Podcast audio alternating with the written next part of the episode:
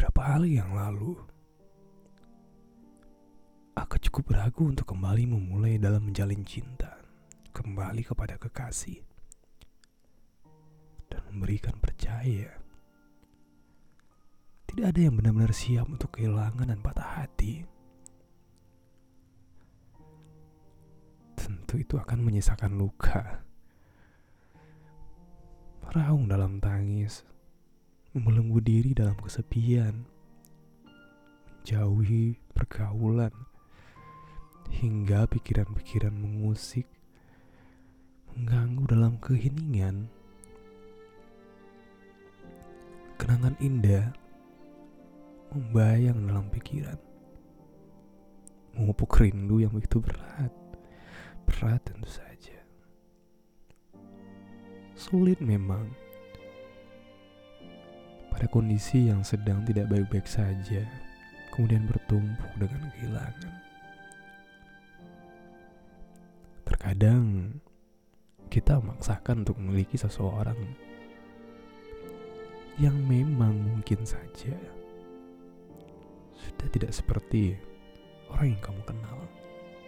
Karena manusia tentu bisa berubah dan ada kalanya yang kamu inginkan tidak direstui Tuhan. Kita sering kali lupa bahwa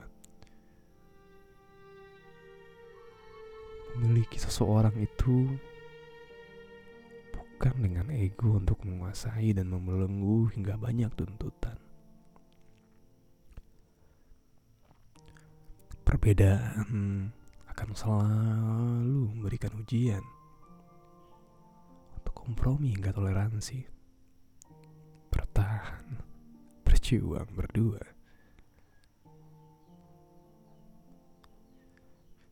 Cinta memang suatu hal yang misteri. Simpan begitu erat dalam memori. Namun bukan berarti jika tinta hilang, hidup juga berhenti untuk saat ini dan waktu pun tidak akan berlalu.